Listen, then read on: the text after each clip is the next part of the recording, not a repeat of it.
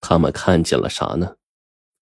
是一条长条形的黑石头，怪不得沉呢。老倔头觉得十分奇怪呀，一块黑石头有啥稀奇的呀？干嘛还小心翼翼的埋起来？雷教授细细端详，看着看着，嘿嘿乐了。这块黑石头还真是个宝贝，宝贵之处在于纹理上，从上到下似一条长龙盘旋而下，栩栩如生。雷教授立马明白了，原来这些人是看这块石头很特别，想卖个高价。看来这些人不是刻意来挖金丝楠木的，这让雷教授稍稍放松了一些。尽管这样，雷教授还是在想尽办法找到埋在老鳖湾的这些金丝楠木，这可是国家的宝贵财富啊！为此，雷教授定制了一种专门的工具——钢叉。钢叉有七八米长，能够直插地下，这样寻找地下的金丝楠木就容易多了。雷教授十分聪明，他定制的钢叉是一节一节的，用时接上。不用时卸下，装在包里。这样，雷教授背个包转悠的时候，人们还在以为啊他在找树根呢。尽管准备充分，雷教授还是决定晚上再寻找老鳖湾的确切地点。说起来容易，真正行动起来可就难了。老鳖湾有十几里长，两公里宽，何况还是深埋地下。雷教授只能采用笨方法。一块地一块地的去找，一眨眼半个月就过去了，还是一无所获。老倔头有些泄气了，说：“祖上的话是不是误传了呀？”雷教授可不这样看。他仔细查阅了史料，这一带山区的确盛产金丝楠木，祖上的话不可能是空穴来风。发现金丝楠木小树根就是最好的证明。这天晚上。雷教授见老倔头过于疲乏，等他睡熟了，便一个人去老鳖湾。他正找着，忽然听见沙沙的声音。这么晚了，怎么还有人呢？想到这儿，雷教授赶紧躲在大石头后面。等了一会儿，不见有人过来。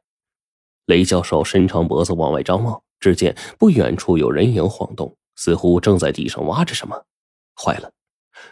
真有人发现老鳖湾的秘密了，来挖宝了。雷教授慢慢靠了过去，见前面是一片沙地，五六个人正在挥汗如雨的挖着。领头的那个是侯三儿，刚才沙沙的声音就是挖沙子呢。这些人忙得不亦乐乎。忽然又走过来一个人说：“快点干，天亮之前必须完工。”雷教授觉得这来人的声音有些耳熟。仔细一看，张大了嘴。这个人竟然是长根儿。不一会儿，一个大坑就挖成了。又过了一个小时，只见下面喊道：“挖到了，挖到了！”一听挖到了，长根也跳进了沙坑。见对方的人都在坑里，雷教授悄悄摸到坑边，探着身子往下张望着。好家伙，大坑足足七八米深。下面全都是碳化的金丝楠木，黑乎乎的一片，估计有几十根之多。雷教授顿时心如刀绞。就在这个时候，下面又传来了说话声：“大哥，你是怎么想到这招的？”长根嘿嘿一乐：“ 学着点儿，想发大财，光靠运气不行，还要靠自己创造运气。”接着，他详细的说了经过。雷教授听了，惊出了一身的冷汗呢。他万万没想到，这里竟然还有一个惊天大阴谋。事情是这样的，长根是跑运输的，见多识广。之前他就很奇怪，老倔头为什么非要把这个小破树根塞给雷教授呢？后来呀，他在报道上看到一则新闻，上面配有雷教授和那个小树根的照片，标题更是醒目。千年金丝楠木重见天日。这一下，长根可就留了个心眼儿了。不久之后，雷教授回来送还小树根他偷听到雷教授和老倔头的谈话，才知道村外的干河床就是运送金丝楠木的古河道，于是呢，就以开沙场为幌子，实际上就是为了找金丝楠木。至于老鳖湾埋有大量的金丝楠木，长根倒还真不知道。那有人就要问了，说既然长根不知道，那为啥能挖出来呀？哎，别急，这就是惊天大阴谋所在，因为这些阴沉金丝楠木是假的。长根知道，在古河道里能挖出的金丝楠木不会多，于是他就想出了一个更绝的办法：作假。他买了一些楠木，哎，当然这些楠木的树龄不够，还没有长出金丝，他就用化学药品浸泡，使其变为黑色，然后呢，埋在地下加速碳化。一旦沙场挖出了真正的金丝楠木，立马再挖出这些假的混在一起。这样就没人怀疑了，这样就可以发横财了。今天晚上，长根是来看这些楠木的碳化过程的。听到这儿，雷教授是又惊又喜啊！惊的是自己发现了一个惊天大阴谋，喜的是老鳖湾的金丝楠木还安然无恙。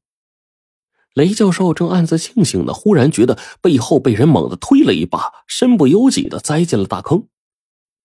雷教授还没明白过来呢，就听有人大喊：“大哥，这个人一直在偷窥，肯定是发现咱们秘密了，我把他推下去了。”长根一看，见掉下来的竟然是雷教授，他不由得惊叫道：“怎么是你啊？”雷教授很生气：“对，是我。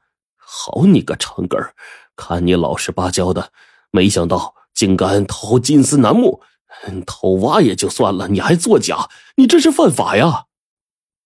此刻的长根已经是利欲熏心了，哪管什么犯法不犯法的呀？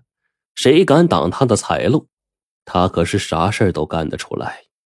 只见他嘿嘿一笑：“雷教授，你看到了不该看到的东西，听见了不该听见的事儿，别怪我心狠手辣啊！”